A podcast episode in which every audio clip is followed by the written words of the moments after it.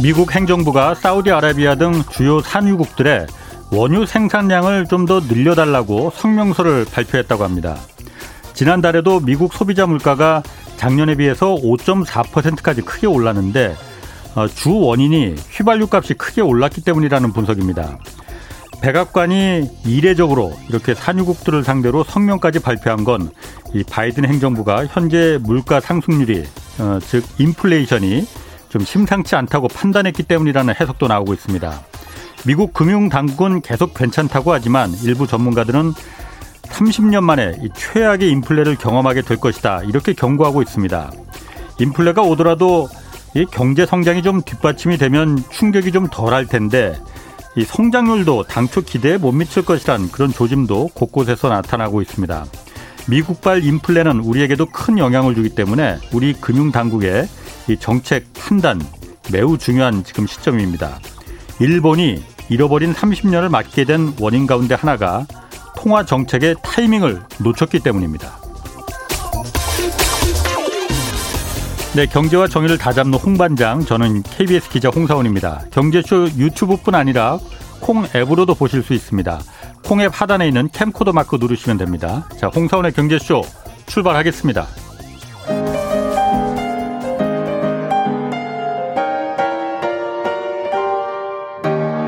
대한민국 최고의 경제 전문가와 함께합니다.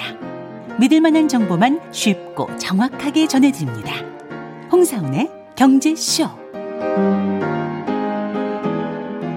네, 주가가 좀 오랜 기간 정체되고 있습니다. 오늘도 주가가 좀 내려갔는데 오늘 투자의 본질을 다시 짚어보는 시간 그래서 마련했습니다. 최슬리 자문의 박세익 전무 나오셨습니다. 안녕하세요. 안녕하세요. 반갑습니다. 더 멋져지셨습니다. 요즘 잠을 좀 많이 자서 그런 것 같습니다. 더 잘생기시면 안 되는데. 자, 네.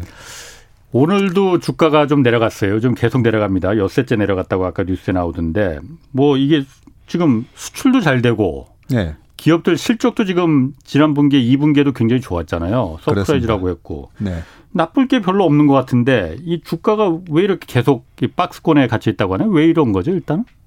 그렇죠. 실적도 좋고 예. 우리나라 주식시장과 연동성이 높다는 수출도 되게 좋고요. 저희도 아침에 이제 수출 동향 쫙 체크해 봤거든요. 그러니까, 예.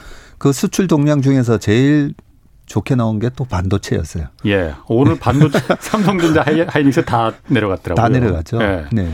그래서 오늘 투자의 본질을 짚어보는 시간이라고 말씀해 주셔서 예. 정말 중요한 시간을 마련해 주셨구나. 예. 네. 주식의 본질은요. 예. 우리가 주식 투자를 하는데 주식은 실적과 연동해서 움직인다고 하잖아요. 예, 그렇죠. 근데 주식은 우리가 고등학교 때도 배웠지만 예. 선행지수잖아요. 선반영. 그렇죠? 네. 그래서 어려운 거거든요. 예, 예. 주식은 선행지수입니다. 예. 예. 그래서 작년과 같은 상황에서 경제가 망가지니까 이제 경제를 공부하시는 분들 입장에서는 예. 경제가 이렇게 박살났는데 주가가 월스트리트이 저렇게 예. 메인스트리트이 망가졌는데 월스트리트이 저게 말이 돼? 예. 하지만 주가가 올랐었잖아요. 그렇죠. 이렇게 어메이징한 예. 140% 증가 작년 동기 대비 이렇게 성장할 걸 주식은 기가 막히게 알고 선반영을 예. 했잖아요. 예. 그걸 선반영을 해서 이제 주가는 올라왔고 그런 실적이 나오고 있어요, 지금. 예. 나오고 있는데 3,200이라는 지수가 어떤 지수냐면요. 네. 우리나라 시가총액이 3,200이면 지금 2,300조 정도 보시면 돼요. 2,300조. 네. 그리고 코스닥은 1,050포인트인데 예. 코스닥은 한 440조, 450조. 예. 네, 합쳐서 이제 2,700조가 넘거든요. 예. 그러면 우리 경제학에서 많은 얘기를 이제 해 주시고 제가 존경하는 우리 김영희 박사님이 예, 예. 우리나라 GDP에 적당한 코스피 시총은 얼마다 이런 얘기 해 주셨잖아요. 예, 버핏 지수 등 얘기하시고. 예, 얘기도 하시고. 그러면 우리나라 $1.7조 달러, 네. 한 1900조 에서 또 GDP는 계속 성장하고 있으니까요. 올해, 예. 내년까지. 그러면 한 2000조 정도 되면 적당한데 예, 코스닥하고 합쳐보니까 지금 2,700조나 되는 거죠. 한 700조가 더 오버가 됐다 이거군요. 네. 예. 그러니까 이제 GDP랑 기업의 실적이 이제 우리가 생각한 것보다 더 나와야 되거든요. 더 나와야 되는데 예. 다행히 작년 연말에는 올해 130조를 예상했는데 순이익이 코스피 예. 순이익이 예. 지금 160조 예. 내년에 한 200조 예. 그래서 다행히 더 나오고 있어요. 예, 예. 그래서 주가가 다시 3,000, 2,900으로 다시 밀리지가 않고 지금 예. 여기서 딱 버티고 있는 겁니다. 예. 버티고는 있는데 그동안에 그러니까 삼성, 원래는 내려가야 되는데 원래는 이제 그 GDP 기준으로 보면 예. GDP가 성장하지 않고 꺾인다라고 보면 주가는 빠르게 반영하면서 예. 내려갈 건데 예. 계속 지금 장사를 잘하고 있고 예. 우리나라 반도체뿐만 아니라 요즘 조선도 잘하고 있고 하물며 컨텐츠, 예. 예, 우리 뭐 하이브 같은 BTS, 예, BTS, 아. 네. 그럼 예. 우리 컨텐츠 엔터테인먼트에 종사하는 분들도 선전을 하고 있다 보니까 예. 상당히 우리나라가 전 세계 어떤 나라보다도 탄탄한 포트폴리오를 갖고 예. 지금 수출을 잘 예. 하고 있어요. 그래서 버티는 거라 이거죠. 네, 그래서 예. 지금 버티는 거고 그 와중에 이제 주가가 너무 오버슈팅했던 거. 예. 뭐 어떤 게 있었냐면 자동차는 현대기아차가 애플카도 현대기아차가 생산하는 거 아니야? 예. 뭐 그런 좀 약간 지나친 꿈, 예. 예, 기대가 반영됐던 주가는 그동안 좀 쉬고 있죠. 예. 그리고 삼성전자나 하이닉스도 보면 이제 시스템 반도체 그리고 파운드리 예. 뭐 여러 가지 이제 또 성장 스토리가 붙으면서 적정 주가 수준이 한 뭐 87,000원 정도라면 예. 96,000원까지 좀 오버슈팅했던 부분이 있었던 거죠. 거기에 대해서 이제 쉬는 건데 주식이라는 거는 원래 내재 가치 대비해서 변동성이 큰 자산이거든요. 예. 그게 주식 투자를 하시는 분들이 반드시 아셔야 될 주가의 속성이에요. 위험 자산이라 이거죠. 네, 변동성이 큰 거예요. 예. 변동성이. 예. 그러면 아무리 우량 기업도 우리가 변동성 때문에 비싼 가격에 사면 손실이 나고 예. 아무리 좋은 기업도 싸게 좋은 가격에 사야 된다는 게 주식 투자의 가장 기본적인 중요한 예. 부분이거든요. 예. 그래서 하이닉스 같은 경우가 바로 얼마 전에 15만 500원이었는데 예. 오늘 10만 500원. 33% 빠졌어요. 예, 예. 고점 대비. 언제든지 잃을 수 있다는 게 예. 주식의 본질이라는 거죠. 그걸 이해를 하고 우리가 투자를 하면 예, 예. 이렇게 그럴 수 있지. 예. 네, 아무리 우량주도 예. 고점 대비 한 30%는 빠질 수 있지. 예. 그런데 내가 투자하는 이 기업에 대한 본질 가치만 제대로 알고 있으면 예. 그러면 이렇게 빠지면 일반적으로 기업 가치에 대한 평가가 안 되시는 분들은 무슨 큰일 났나? 왜 이렇게 빠지지? 예, 예. 그게 변동성에 의해서 나타나는 일반적인 현상임에도 불구하고 예. 뭔 일이 있나? 예. 그리고 주가가 막 치고 올라갈 때는 뭐가 대단히 좋아지나 보다 해서 예, 예. 높은 비싼 가격에서 하고 예. 지금처럼 싸졌을 때는 오히려 두려워하고 예. 이게 내재가치 이 회사가 적정 가치가 얼마인지에 대한 그 공부가 사실 좀 안 돼서 그런 부분이 있거든요. 내재가치에 대한 공부가. 예. 그러면은 지금 우리 그 GDP 규모에 비해서 지금 주가가 좀 오버슈팅돼 있다. 그러니까는 원래로 따지면 이게 내려가는 게 맞는데 3,200 정도에서 더 내려가야 되는 게 맞는데 기업들의 실적이 지금 굉장히 좋기 때문에 그걸 지금 내려가지 못하게 3,200선에서 꿋꿋이 지금 방어해주고 있는 거다 이렇게 보신다는 거죠. GDP 대비는 확실히 위험 구간인 건 맞습니다. 예, 예. 예 맞는데 그러면 미국 같은 경우에는 예. 그렇죠. 예. 미국은 최근에 뭐 GDP 대비해서 거의 180%, 200%까지 올라왔어요. 그렇죠. 예. 예, 미국이 22조 달러 지금 예. GDP라면 미국의 시가총액은 S&P 500만 하더라도 예. 그게 40조 달러 가까이 지금 38.8조 달러 예. 뭐 그 정도 하거든요. 예. 엄청 버핏 지수로 보면 예. 많은. 그런데 미국의 기업의 지금 성장이 되게 탄탄하게 나오고 있잖아요. 예. 그렇기 때문에 기업의 실적과 소위 말하는 자기 자본 대비 뭐 ROE라든지 이런 부분들이 지금 약간 비싼 구간을 지탱을 해주고 있는데 예. 이익이 많이 꺾이게 되면 주가는 반드시 조정은 받을 겁니다. 예. 예, 받을 건데 그래서 뭐 저희 최근에 뭐 저한테 이제 뭐 물어보시는 분들한테는 일단 3,200 위에서는 예. 좀 조심하는 게 맞다. 네. 그런 말씀을 드리고. 네. 아. 그런데 지금 삼성전자가 1월 달에 3,266을 우리나라 코스피가 예. 찍을 때도 그때는 삼성전자가 96,000원이었는데 예. 지금도 3,200인데 삼성전자는 77,000원이 됐어요. 예. 그 말은 뭔가 장사를 잘하고 있는 다른 기업들이 올라왔다는 얘기잖아요. 예. 그래서 그렇죠. 다른 기업들이 올라온 기업들은 그러면 이익을 잘 내는 기업들이 올라왔는지 아니면 이익을 안 내면서 예. 우선 성장 스토리만 가지고 올라왔는지를 따져보니까 예. 이익이 잘 나요. 다른 기업들이 네, 삼성전자 외에. 네, 네. 그동안에 뭐 경기와 민감한 기업들도 많이 올라왔고요. 예. 예를 들면 포스코 같은 것들도 예. 올라왔는데 보면 실적이 잘 나고 있어요. 예. 그래서 실적을 뒷받침하지 못하면서 올라왔으면 아이고 이거 한 2,900, 2,800까지도 빠지겠는데 싶은데 예. 실적을 탄탄하게 받치면서 실적 성장을 동반하면서 올라왔기 때문에 아, 지금은 그렇게 시장이 확 밀리기보다는 여기서 그냥 왔다 갔다 하겠구나. 예. 그래서 지난번에 왔을 때도 말씀드린 게 시장은 왔다 갔다 하는 험비범티 장세라고 제가 울퉁불퉁한 장세가 될 거라고 예, 그렇게 말씀드렸던 부분이었죠. 그러면 그 이제 앞으로는 어떻게 그러면 아까 말씀하신 대로 실적 기업들의 실적은 쉽게 뭐 그렇게 특히나 그 대기업들의 실적은 나빠질 것 같지는 않아요. 네. 그럼 앞으로는 어떻게 좀 전망하세요, 그러면? 네. 앞으로가 중요한 건데 네. 지금 미국에서 이번에 엄청난 돈을 찍어줬잖아요. 네. 네. 2008년 금융위기가 오기 전에 페드의 연준자산이 800조 우리나라 돈으로 예. 한 800조였다면 2009년, 10년, 11년도에 이제 QE1, QE2 하면서 4,500조까지 확 늘렸었잖아요. 예, 예, 예. 그렇게 돈을 찍어준 그 돈이 미국 기업으로도 흘러가고 우리나라 기업으로도 흘러가면서 주가가 레벨업이 됐었거든요. 전 세계 다 자산들이 올라갔죠. 네. 그 그래서 4천... 거품이라고 말하기도 하는 거고. 그러니까요.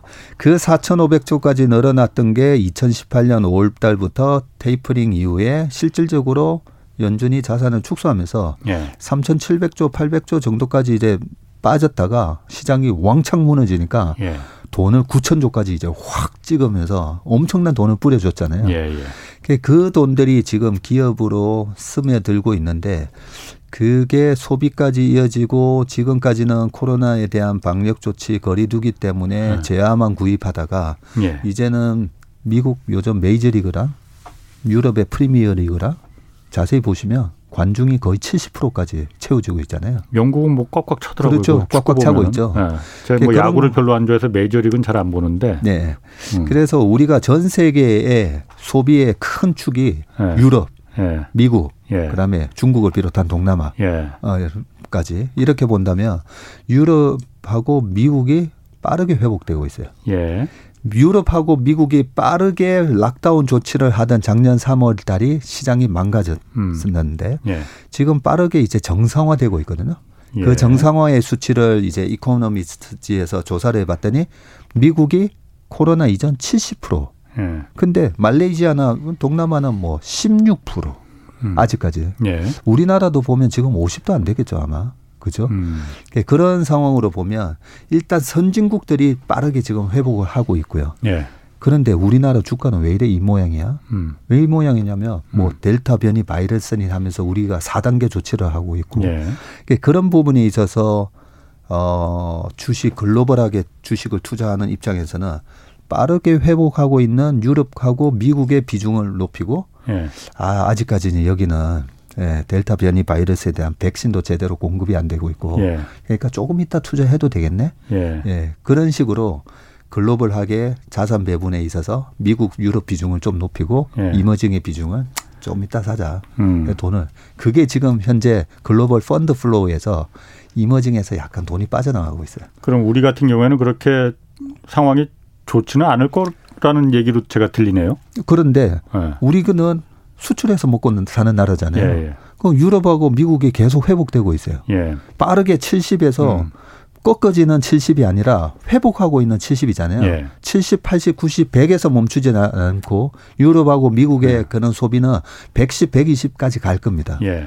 그럼 우리한테는 우리처럼 수출로 먹고 사는 나라한테는 분명히 호재잖아요. 예, 예. 그러면 지금의 우리 시장의 이런 조정은 노이즈 단기 델타 변이 바이러스에 대한 백신 보급이 아직까지 제대로 안 됐고 방역이 지난 3단계에서 4단계가 이루어지고 있는 그런 약간 우려에 있는 그런 나라처럼 보이니까 돈이 일시적으로 빠져나가는데 이게 우리나라 칸츄리 리스크에 대한 외국인들이 주식 파는 거에 대해서 되게 걱정되시죠. 그죠? 그렇죠. 아무래도. 아니 우리나라를. 그게 영향을 많이 미치니까 주가에도. 그러니까요. 나라를 한국이라는 나라를 믿지 못하는 거 아닌가? 그 부분에 대한 염려 부분인데 그 부분은 정확한 지표가 있어요. 외국인들이 우리나라 채권을 사는지 파는지만 보시면 돼요. 채권 7개월 연속 순매수예요. 아, 외국인들은? 네. 우리나라 채권. 우리 한국 경제에 대해서 믿고 있다는 얘기네요. 그러니까요. 한국의 칸츄리 리스크를 보고 하는 게 아니라 한국은 보면 경기에 굉장히 민감한 나라잖아요. 델타 변이 바이러스가 확 늘어나고 영국에서도 3만 명씩 나오니까 혹시 작년과 같은 상황이 재현되는 거 아닌가라는 우려감에 나오는 부분이지만 미국의 메이저리그나 유럽의 프리미어리그를 보면 실제 소비는 작년하고 완전히 딴판이라는 거죠. 빠르게 지금 회복이 되고 있고 경제는 심리라는 얘기처럼 그 유럽하고 미국의 소비자들의 심리는 지금 보면 관중석에 마스크 쓴 사람이 10명 중에 1명? 없더라고요. 그렇죠. 완전히 심리가 좀 걱정되긴 하던데 바이러스로부터 완전히 지금은 자유로워지고 있어요. 그런 걸 보면 이번에 한국 시장의 조정은 오히려 매수 기회로 잘 노려야 되는데 그 매수를 얼마나 싸게 사느냐. 그게 본질이야 이거죠. 네, 얼마나 싸게 사느냐의 차이인데 그 주가 변동성의 그 코스피라는 주가 변동성을 제가 오랫동안 봐왔더니 9월 또는 2월 추석이나 설 전에는 유동성이 살짝 위축이 돼요. 아, 명절 전에는? 네, 명절 전에. 그렇지 않습니까? 저부터도 명절에 이제 친척분들 찾아뵈려면 그래도 용돈 좀 드려야 되니까 현금 찾으셔야 되잖아요. 그럼 뭐 아버지 어머니한테도 좀 드려야 되고. 그럼 주식하고 있는 거 좀 팔아서 현금 만들어서 갈 거 아닙니까? 그죠? 기업들도 마찬가지예요. 기업들도 추석 보너스 주려면 또 현금을 만들어야 되고. 그래서 작년 9월에도 그랬고요. 그래서 올해도 추석 전에 또 일시적으로 우리만의 수급 때문에 약간 좀 조정이 있겠고 또 하나 최근에 모든 가격은 수요와 공급에 의해서 결정이 되는데 주식 공급이 최근에 많았죠. 그렇죠. 대규모 상장. IPO 그 큰 거 많이 했죠. 카뱅도 그렇고. 크래프톤.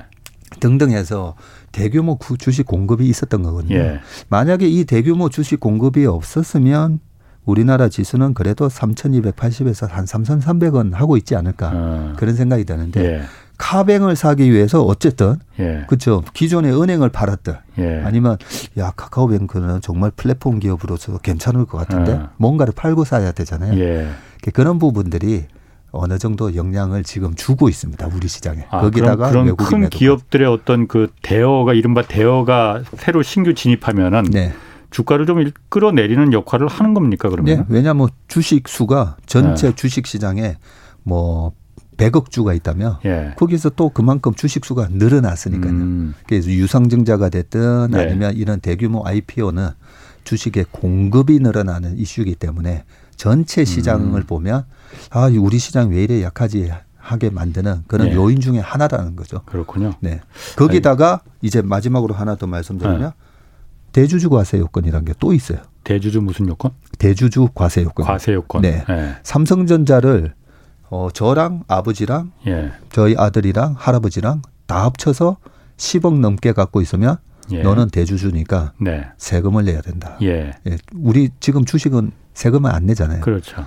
근데 한 종목당 10억 이상 갖고 있으면 세금을 내야 돼요. 그러면 카카오를 예를 들자고요. 카카오가 올해 한 90% 올랐어요. 90%. 그러면 작년 연말 기준으로 대주주 과세 요건에 해당 안 되게끔 9억 9천원. 아버지랑 아들이랑 손자랑 다 합쳐서 너 3억 뭐 해가지고 9억 9천원 맞춰놨어요. 근데 지금 이제 18억이 된 거예요. 거의 17억. 팔아야겠네. 팔아야 돼요. 그래서 미국은요.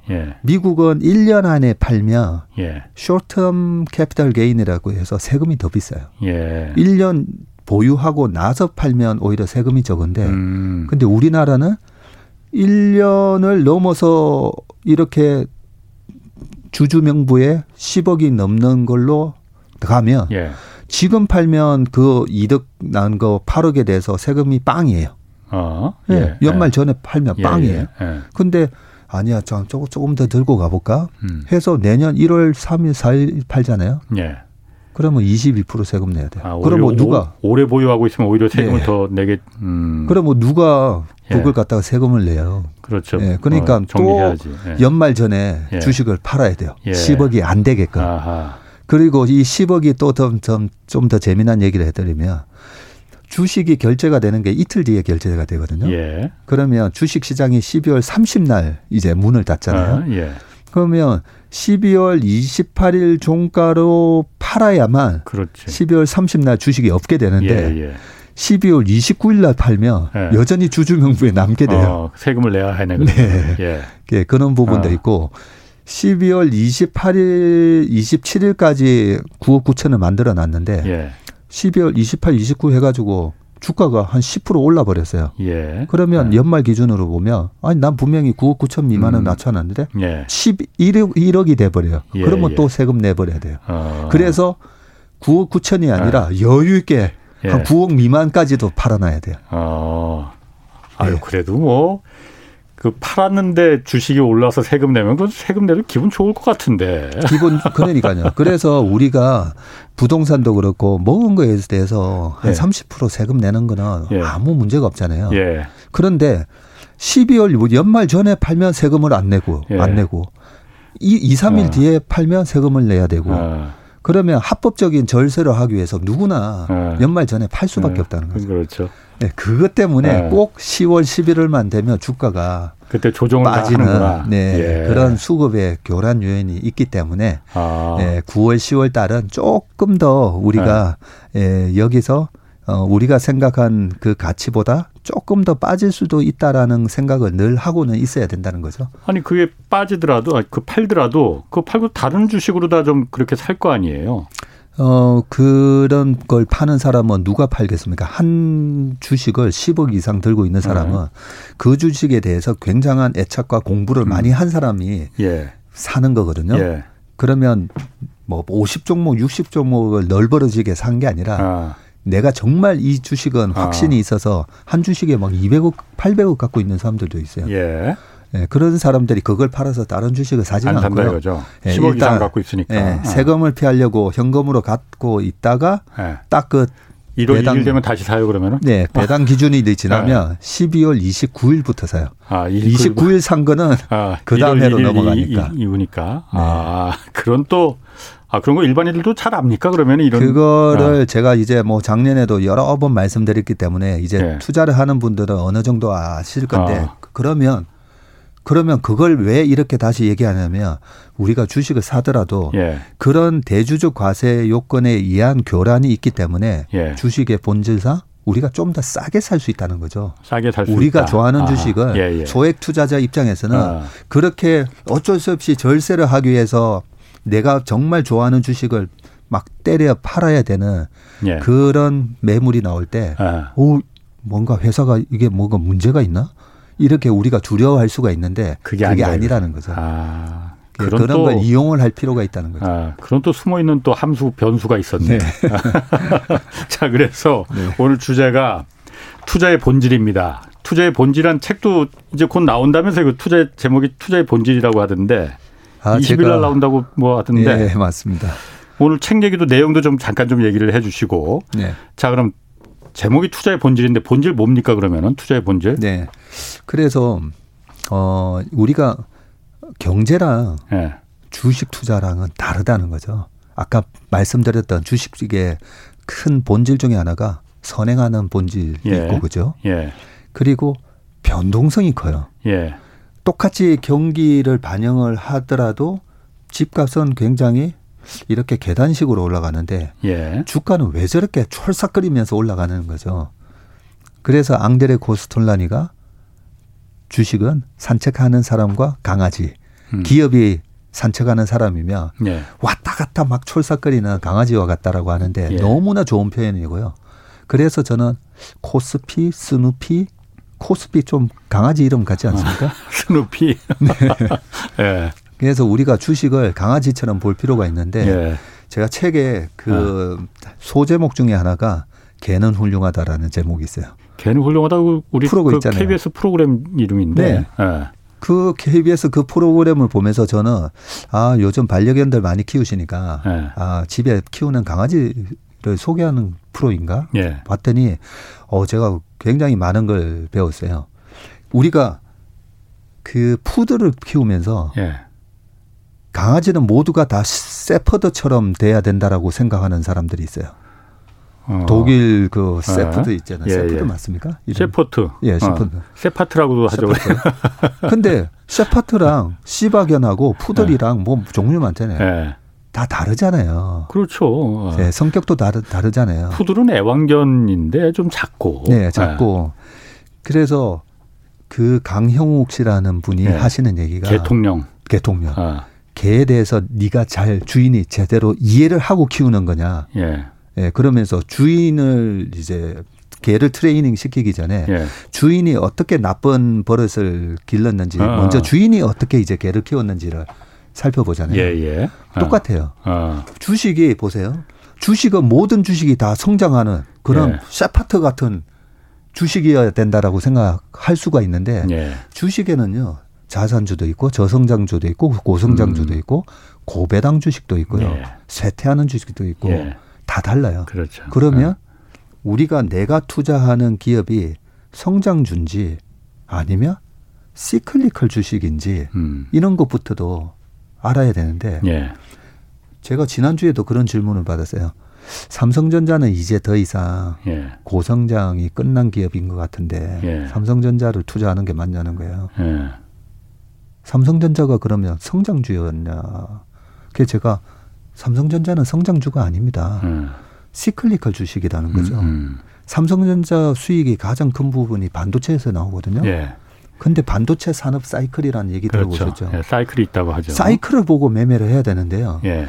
이것 때문에 성장주 투자자, 가치 투자자 모두가 다 고생을 해요. 예. 가치 투자자는요. 삼성전자가 140만 원을 하던 삼성전자가 한 110만 원 빠지면 가치 영역이네 하고 샀다가 본격적인 반도체의 업사이클이 시작됐는데 예.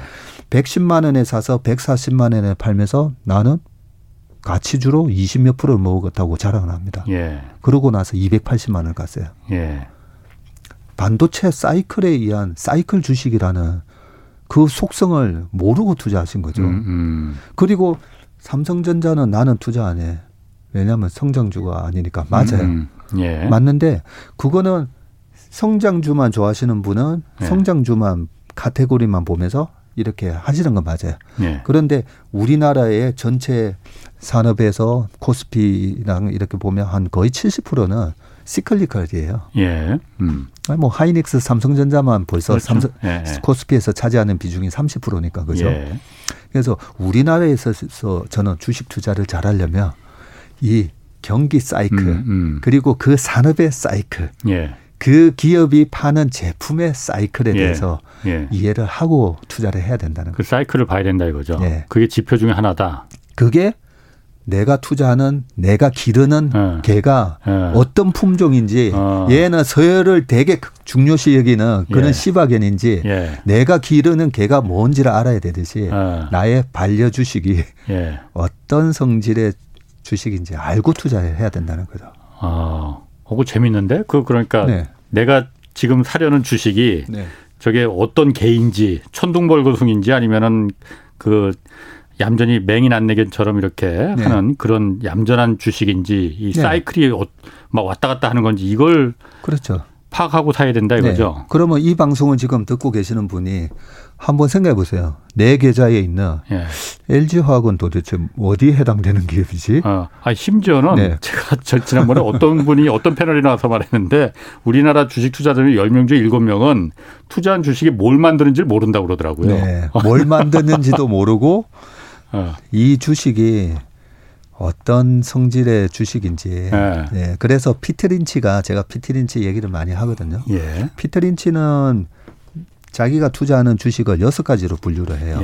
분류를 하면서 이 주식이 고성장주인지 저성장주인지 그리고 턴어라운드 주식인지 예. 턴어라운드 주식은 보통 이제 사이클을 타는 기업 일수가 있잖아요. 예, 예. 예, 사이클이 다시 업턴하면서 턴어라운드 할 수도 있고, 아니면 어떤 기업이 획기적인 사업 아이템을 딱 갖고 와서 성장을 또 턴어라운드 할 수도 있어요. 예. 예, 그리고 굉장히 성장은 없는데 그냥 안정적인 배당주인지 예. 뭐 그런 식으로 분류를 해서 피터린치는 고성장주와 턴어라운드 주식의 내 포트폴리오의 60% 이상을 투자했다.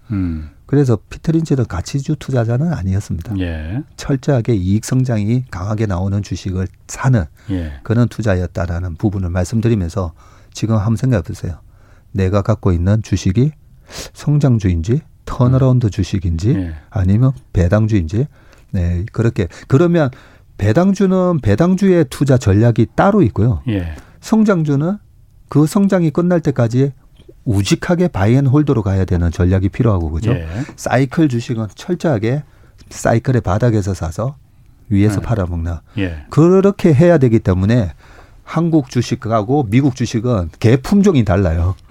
네, 미국 주식은 혁신 기업이 많다 보니까 미국 기업은 우직하게 바이앤홀더하는 사람이 위너가 되는 예. 전략인 거고 예. 한국은 아니 왜 한국 주식 시장은 맨날 이렇게 올랐다가 또 확 꺼졌다가 이렇게 예. 왜냐하면 사이클 기업이 많기 때문에 예. 그러면 철저하게 사이클 기업은 2년 단위로 매매를 해야 된다는 거죠. 그래서 저는 한국 주식은 10년을 끌고 가는 그런 큰 전략으로 매매하는 게 아니라 2년 단위로 점검을 하면서 주식 투자를 해야 된다는 그런 전략이 달라지는 거죠. 주식에 우리 시장의 기업의 본질을 안다면.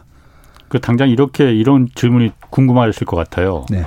한국 주식들이 사이클이 많다면은 그 사이클에 올라타야 되는데 네. 그 사이클이 바닥인지 꼭지점인지 그걸 네. 어떻게 알 수가 있느냐. 언론을 보고 알 수가 있는 거냐 아니면 뭐 공시에 나와 있는 것도 아닐 테고 그렇다고 무슨 주식 방송에서 이걸 보고 알아야 되는 거냐. 네. 어떻게 알 수가 있을까요? 좋은 질문 하셨습니다. 사이클 기업을 오늘 그런 얘기가 있었죠. 아, 반도체 왜 이렇게 많이 빠져요? 예. 4분기 이후로 D램의 사이클이 꺾인데 예. 그 얘기를 들으면서 저도 이제 보잖아요. 하이닉스가 왜 고점 대비 33%나 빠졌을까? 예. 저는 언제든지 이런 우량 기업은 30% 언제든지 빠지거든요. 그게 원래 주식의 속성이에요. 30%면 엄청난 건데 그게 엄청난 우량 건데. 기업이 그렇게 변동폭이 커요? 네. 과거 애플도 한번 보세요. 애플, 아마존 뭐 할 거 없이 우량 기업들도 고점 대비 30% 자주 빠져요. 네, 자주 빠지면 우리가 이 주식의 속성에 대해서 본질에 대해서 잘 알고 있으면 와 이렇게 우상향으로 성장하는 기업이 30%나 빠져주면 정말 좋은 가격이거든요. 예를 들어서 하이닉스가 10만 원에서 15만 원 갔을 때는 50% 벌었잖아요. 예. 근데 지금 15만 원에서 다시 10만 원 됐어요. 예. 그 50%를 다 날린 거예요. 그렇죠? 예. 그러면 그 50%를 다 날린 시점에서 나는 매수를 하니까 얼마나 좋아요. 예. 그런 식으로 우리가 알아야 되는데 그 사이클의 고점과 저점에 대한 이제 질문을 하셔서 답변을 드리면 그 사이클의 고점, 저점은 아무도 몰라요. 반도체 저는 아니 D램의 사이클이 4분기부터 둔화되고 꺾인다. 예. 저는 그 전에 한번 제대로 맞춘 적이 있었나? 2018년도에 그 반도체가 슈퍼 사이클 얘기했을 때도요. 예. 엉터리로 잘못 맞췄어요. 그래요? 그걸 그 애널리스트나 이 전문가들이 잘 모른다는 거예요. 그러면은 맞출 수가 없다는 거예요? 맞출 수가 없는 거고요. 예. 우리가 할 수 있는 거는 뭐냐면. 예. 바닥을 찍고 돌아섰을 때 사이클 기업은 바닥을 찍고 돌아왔을 때 발목이나 좀 일찍 사는 사람이 발목에 사는 거고요. 무릎이나 허벅지에서 사면 되는 거예요. 그리고 사이클이 이제 끝났네. 그런 변곡점이 나오고 떨어질 때 어깨에서 파는. 그래서 무릎에서 사서 어깨에서 파는 건데 사이클 기업이 왜 매매하기가 힘드냐면요. 바닥에서 돌아왔을 때는 이익이 얼마 조금 나잖아요. 혹시 아니면 이제 적자도 나잖아요. 이익이 안 나기 때문에 PER이 엄청 높아요. 주가는 10만 원에서 5만 원으로 떨어져 있지만 하이닉스가 2018년 대비 2019년도에 이익이 마이너스 87% 빠졌거든요. 20조 나다가 2조 7천억으로 이익은 훨씬 빠졌잖아요. 그러면 주가는 반토막 났지만 이익은 80몇 프로 빠지면서 오, 고포처럼 보여요. 그러니까 한 주당 그 영업이익, 그 기업이 영업이익이 그러니까 굉장히 네. 낮아졌는데 네. 그 보니까는 그 밸류에이션이 그러니까 높게 좀 평가되는 것처럼 보인다 이거죠. 착시 현상이 나와요. 그리고 그 꼭지에서 하이닉스가 20조 영업이익 나올 때 60조 시가총액하고 있으면 네. 아이 뭐야 PER이 3배밖에 안 되네. 네. 그러면 20조 나오니까 한 10배 곱하면 200조 가야 되네. 예. 그 목표가가 막 200조 나오는 거예요. 예. 그럼 그게 사이클 기업은 꼭지에서는 이익이 왕창 나올 때는 PER이 오히려 낮게 거래되고 예. 이익이 안 나오는 바닥에서는 PER이 되게 높아요. 그래서 거꾸로 매매를 해야 되는데 우리는 저퍼에 사서 고퍼에 팔아라. 그렇죠. 아니 그래도 그 주식을 이제 그 투자를 할 때 PER을 굉장히 중요한 지표로 보고 있잖아요. 네. 그래서 이게 고평가됐느냐 저평가됐느냐 네. 그걸 많이 참조를 하는데 그 사이클 기업은 그 평가 방법이 잘못됐다는 거죠. 그래서 사이클 기업은 예. 고퍼에 사서 저퍼에 팔아야 되는 거고요. 블루칩 같은 경우에 예. 경기의 변동성이 낮은 블루칩 같은 경우에는 예. PER이 예. 평균적으로 10배면 PER이 7배에서 사서 예. 또 PER이 높아지면 팔고 그런 이익의 변동성이 낮은 기업을 예. 저퍼에 사서 고퍼에 파는 거고요. 사이클 기업은 철저하게. 그래서 사이클의 고점을 논하는 거는 저는 믿지 않습니다. 그리고 떨어지는 주식이 이번 하반기에는 이제는 조선 경기의 바닥이 지날 거니까 예. 건설 경기의 바닥이 지날 거니까 예. 저는 그때도 똑같은 생각이에요.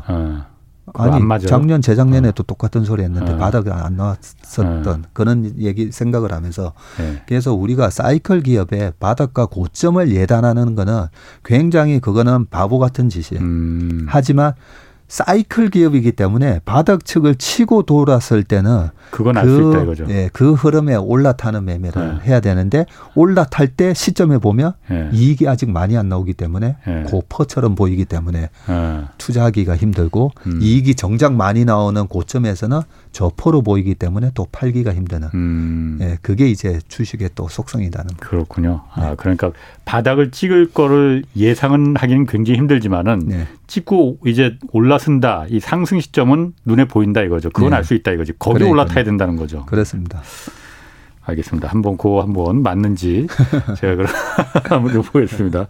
자, 그 책에 제가 목차만 좀 한번 좀 이렇게 대충 한번 봤는데 2020년 그 코로나19 위기가 우리나라 그 경제 주권 회복의 기회였다. 이런 말을 하셨어요. 네. 경제 주권 회복의 기회? 이게 뭘 말하는 겁니까? 작년 3월 16일 날은요. 예. 다우지수가 12% 빠졌어요. 하루에. 예. 예. 하루에 12% 빠졌고요. 예. 뭐 블랙 뭐 이렇게 막 붙었을 것 같네. 네, 그렇습니다. 예. 그러고 나서 우리 시장도 한 6%씩 이렇게 빠집니다. 예. 그러면서 1437을 찍고 이제 돌아서는데 그날 3월 19일 날 저녁에 제가 새벽까지 이제 글을 적었어요.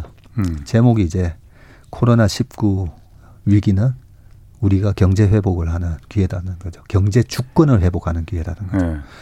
얼마 전에 국가부도의 날 재방송을 하더라고요. 예. 예. 얘는 IMF. 네. IMF 예. 상황을. 예. 그래서 김혜수 씨랑 유아인 씨랑 나왔던. 예. 저는 그 영화를 저희 아이들도 다 보게 했어요.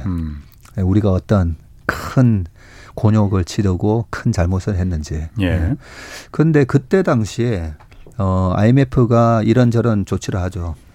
외국인의 자금을 유치하려면 환율을 올리고 금리를 왕창 더 올리라고 그러죠. 예. 지네들은 경제 위기가 그렇지. 오면 예. 금리를 확 낮추잖아요. 그런데 예, 예. 우리 보고는 금리를 올리라고 그러죠. 그래서 당시에 우리나라 국채금리가 18%고 삼성전기 같은 회사의 회사채 금리가 36%였어요. 뭐 엄청났지 네. 그때. 3년 동안 1년에 36%씩 주는. 예. 그런 금리를 해야 이제 외국인이 투자할 거다는 거죠.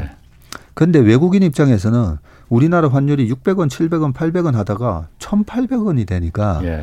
똑같은 1달러로 600원어치를 살 수 있었는데 1,800원어치를 살 수 있는 거죠. 예, 예. 그렇죠? 예. 그러면 600억 정도를 살 수 있는 걸 1,800억 원어치를 살 수 있는 예. 그런 기회가 오다 보니까 외국인들이 그때 98년도에 삼성전자 지분율이요. 예. 20%에서 40%로 올라가고요.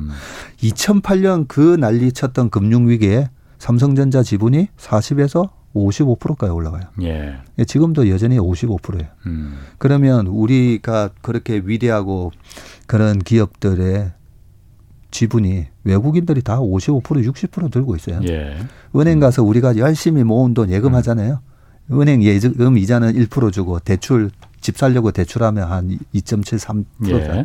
그 예대 마진으로 은행이 먹고 사는데 그렇죠. 우리나라 하나은행, KB은행 한번 보세요. 신한은행. 거의 60%예요.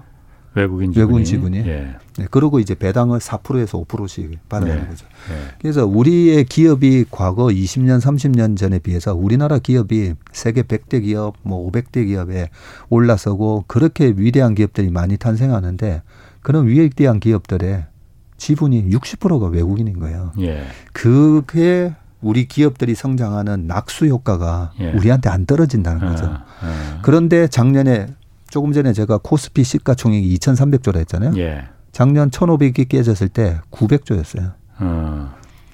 그 900조인 상황에서 외국인들이 막 파는 주식을 예. 여기서 주식 코로나 위기가 어떻게 될지 모르니까 현금화를 시켜라가 아니라 이 기회를 놓치지 말고 우리가 주식을 왕창 사야 됩니다라고 해서 제가 국내 연기금 그다음에 예. 국회의원 선배 금감원에 계신 선배한테 예. 이제 그 새벽까지 적은 기고문을 보냈던 거죠. 아, 그래서 결과적으로 동학개미 뭐 운동이라고 할 것까지는 없지만은 굉장히 네. 어쨌든 돈이 많이 풀려 유동성이 많이 있어서 그렇기도 하지만은 네. 국내 그 내국인들이 많이 주시고 그래서 샀잖아요. 작년에 63조 샀고요. 예. 올해도 또 그만한 금액을 예. 사셔가지고 거의 이제 120조를 사서 예. 그때 제가 그 기고문에 외국인이 한 100조 더 팔았으면 좋겠다라고 적어놨어요. 예. 우리나라의 이 우량 기업을 예. 한 100조 더 사고 작년에 우리 동학개미 분들이 얼마나 스마트했냐면 1등부터 삼성전자부터 우량주를 쭉 사셨어요. 예. 그 삼성전자 5만 원, 4만 7천 원에 샀던 게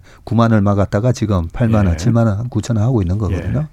그래서 지금은 3,200 전후에 좀 비싼 가격에 사고는 아. 계시지만 예. 저는 마음속으로는 그래도 이렇게 삼성전자가 연 그래도 배당 한 2%는 줄 거예요. 예. 예, 그런 우량 기업이고 또 3년 4년 지나고 보면 또 12만 원 가 있고 13만 원 가 있을 거예요. 뭐 그럴 예. 수 있죠. 예. 예. 그러면 뭐 8만 6천 원에 샀으나 9만 원에 예. 샀으나 예. 7만 9천 원에 샀으나 그런 부분에 있어서는 복불복은 조금은 있지만 예. 우리 개인분들이 그동안에 부동산 부자들이 꽤 많이 들어왔거든요. 예. 저희 고객들도 만나보면 부동산을 하시던 분들이 많이 들어왔어요. 주식시장으로. 예. 예. 부동산은 새로운 생산으로 이어지는 경제활동에 이렇게 큰 영향을 없잖아요. 예. 없는데 우리의 기업의 돈을 우리의 기업들에 대한 지분을 갖고 있고 그러면 그 뭐 실업률도 해결되고 그죠. 산업자본에 어쨌든 그 공급이 예, 되는 거니까. 공급이 되는 거니까요.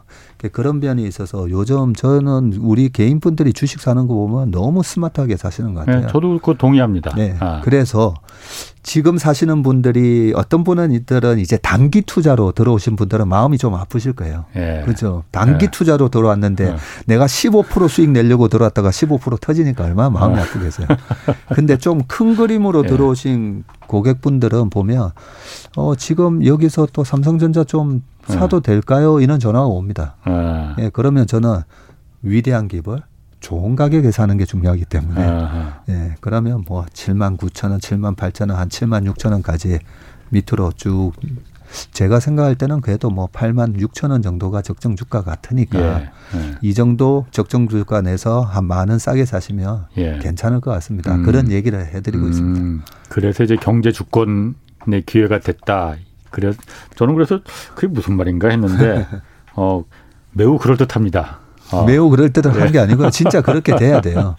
네. 맞습니다. 그래서 우리나라 지금 연기금의 이제 주식 비율 같은 경우에도 예.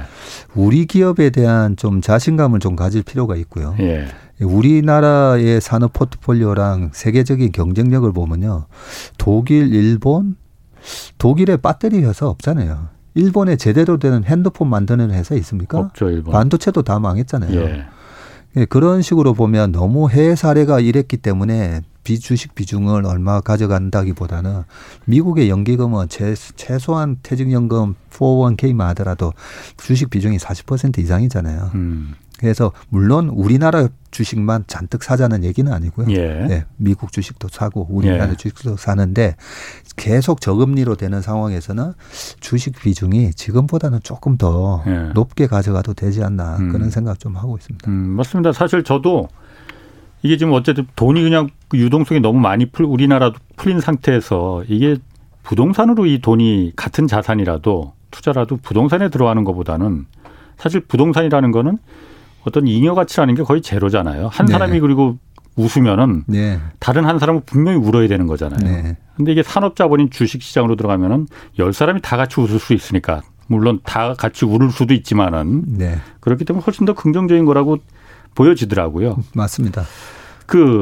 또 이런 얘기도 하셨어요. 주식시장에 네. 제가 이게 제일 딱 꽂히던데 주식시장에 끌려다니지 않고 주식시장을 이겨야 한다.